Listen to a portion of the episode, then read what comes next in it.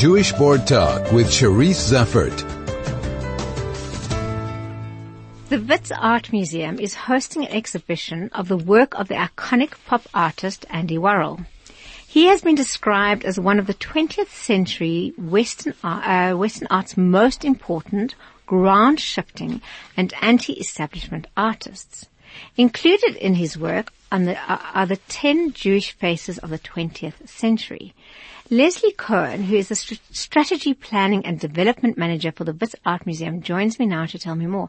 Lesley, welcome and thank you for joining me. Thank you very much for having me. Lesley, let's just start a little bit about the Wits, uh, the Wits Art Museum. It's still on the corner of Bree and Jorissen, is that correct? Yes. So Has it always been No, there? no, not Bree.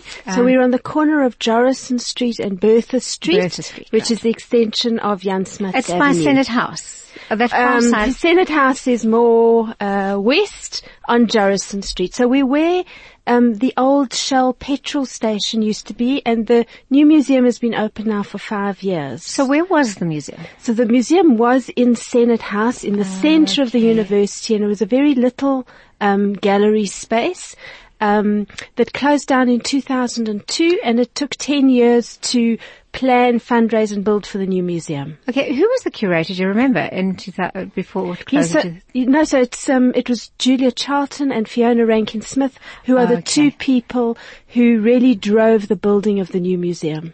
and uh, kind of what is the role of the Wits Art Museum? So we are an African art museum.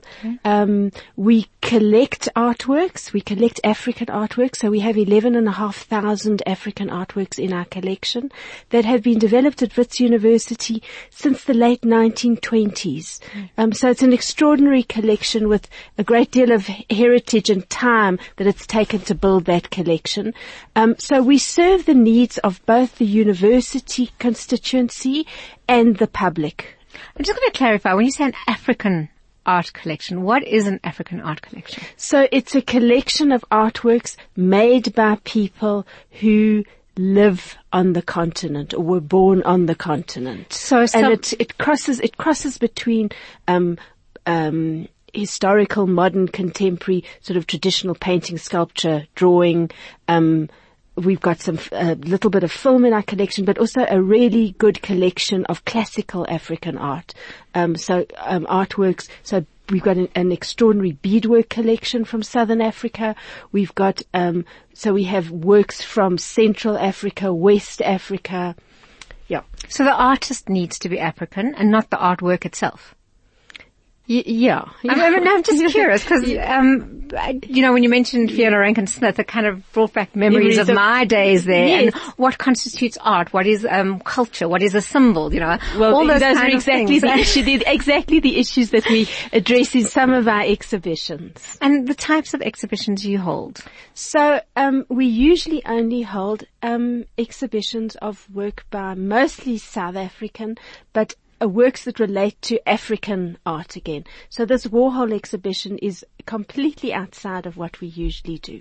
But you feel that the Warhol exhibition is nonetheless relevant to South Africa. We really Why do. is that? Okay, we we really do because Warhol is an absolutely iconic artist, um, and he really changed the way that art was def- defined. Um, um, and so he's really impacted on art making globally. And at the same time, we've got an exhibition called One Color at a Time that is on um, in another gallery, um, and that's a screen printing exhibition. And it was Warhol who introduced the medium of screen printing. He took it from the marketing, uh, advertising industry, and he introduced that into the into the fine arts. And so here we have a whole exhibition um, that is on at the same time of South African artists who are working in this medium. Who, you know, I'm not saying if Warhol hadn't been around, they wouldn't have been working in screen printing, but but his impact was that absolutely fundamental.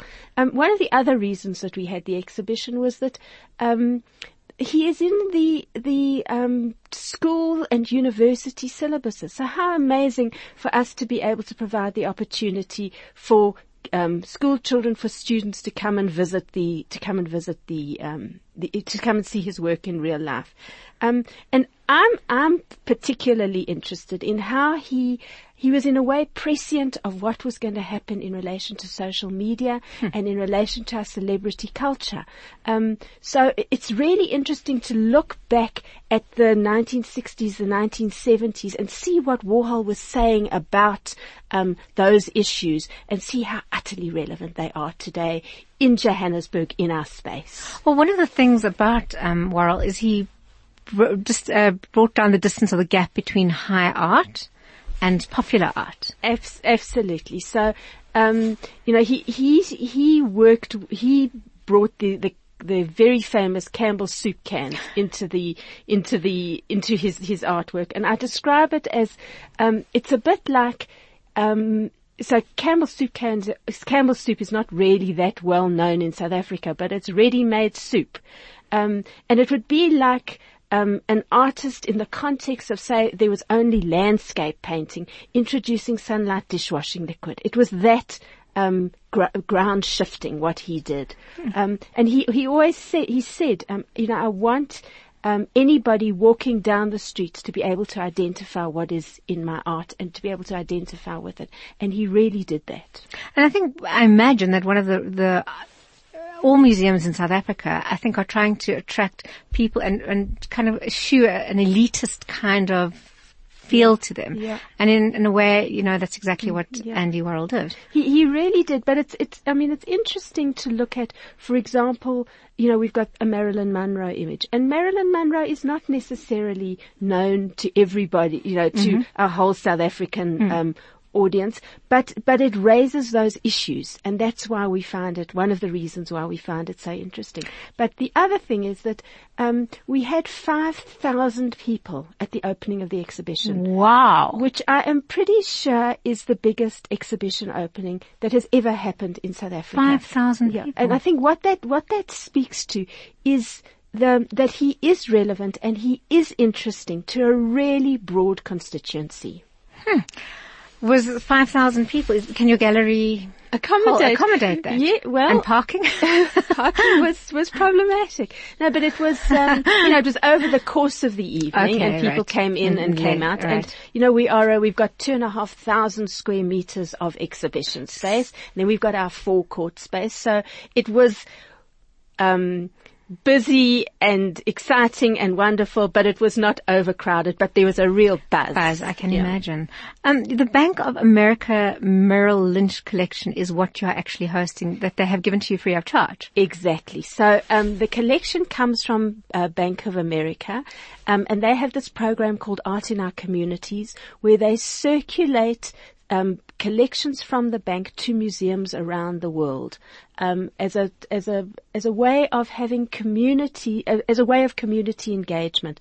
They're really interested in the conversations that art sparks uh, between between people, and in addition to having um, loaned us the exhibition and brought the exhibition to us um, through the Bank of America Charitable Foundation.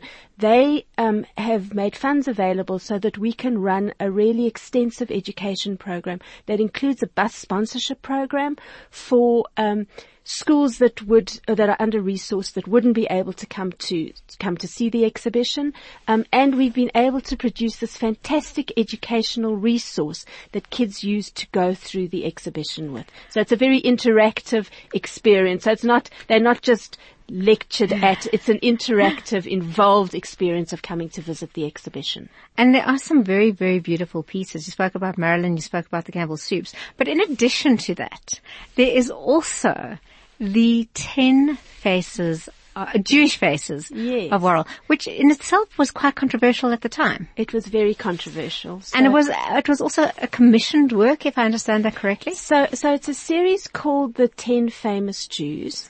Um, and Warhol was, um, he worked with a dealer called Ronald Feldman, um, to, to create the series. And I mean, it's a very interesting question about how Warhol, a staunch Catholic, comes to be producing a series on ten, on the ten famous Jews.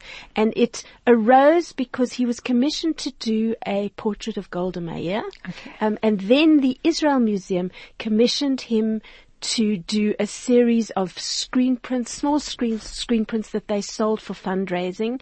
Um, and then uh, he was asked if he would do um, a series, if we would do ten different portraits of Golda Meir. He wasn't interested in that. And then somebody came up with the idea of these of the the famous Jews, um, and they ca- they had a hundred. Um, they, they wrote down a hundred names of possibilities, and then they whittled them down into. And he eventually did these ten these ten images. Having not seen the exhibition, I am so curious to know because I see that the Marx brothers three of the Marx brothers, yeah. three out of five of the Marx bro- brothers are part of this exhibition.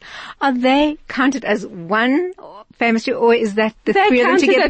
They counted, they counted as one. they so they managed to get what thirteen, 13, famous exactly, Jews, all for the price of exactly. ten. Is that right? They did. So, because I, I, was very curious about, um, and the names are very diverse, of, very from Albert diverse. Einstein to Sarah Bernhardt to the Marx brothers. Yes. So, I mean, I can imagine that, that there was controversy around the decisions made and and yeah. that. But and more, the, more of the controversy was around what one critic called Jew exploitation, so right. Jew exploitation, around taking these images of these huge contributors to Jewish life and to 20th century life and, and representing them in this flat, commoditized way. Um, but at the same time, Warhol did that to all of, to yeah. all of the, the portraits. That, that was his that he, trademark. Absolutely. I mean, yeah. he, he did the same with Marilyn Monroe. Yes, yes. Um, and what I think, what you know, in the case of Marilyn Monroe, what what that um, communicates to us is this. What what Warhol was trying to trying to say, and one of the things he was trying to say was about how we know nothing. We, we see all these images and we see them over and over and over again, but actually we know very little about who the people were and the personalities. But what's fantastic about the 10 famous Jews is that they have been shown many times and they are an opportunity for um, people to learn more about these about these really um, important contributors. At the time, was that was there, was there a controversy at the time, or is the controversy only coming out now? No, in fact, I would say that there was more controversy then, and there's much less controversy now. So are Jewish communities now claiming it? Because I saw yes. they've been held at Jewish museums. That yes. this particular exhibition has yes. been held in Jewish museums around the world. Yes, and, and certainly when I learnt about it, it, was with a sense of pride. Did you know about Warhol's 10 Jewish faces? Exactly, yeah. So I, I think it was um, in the, I'm not quite sure when it was, but there was an exhibition done of the series um, at the Jewish Museum in New York, and yes. that was an opportunity for reconsideration, for really looking at the impact and the value that this series of portraits had had um, in the Jewish community. Uh, Lesley, the, um, the, this is going to be, the 10G specifically, is going to be a, a, course yes. and for the Academy of Jewish Thought and Learning. Yes. Can you tell me a little bit about that? Because okay. I know it ends at, at the art gallery. The art museum. So or, they've already had, it's, it's a four part series. They've already had two of the um, oh, two of the sessions, um, which focused on which focuses on the actual personalities and their contributions. Mm.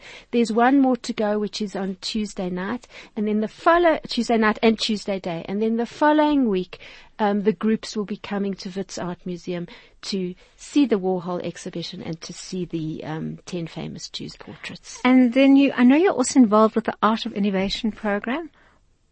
Yes. Can you tell me a little okay, bit about so, that?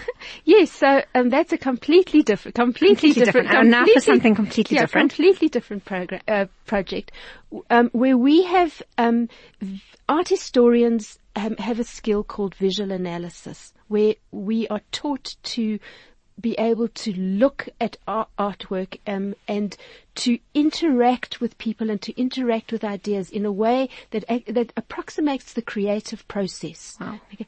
Um, and so we have developed a workshop for corporates um, where they come into the museum and they get taken through the process of creativity and the sort of foundations of how to how to use creativity, but we do it through the medium of visual, uh, through the through the experience of visual analysis. It is absolutely fantastic.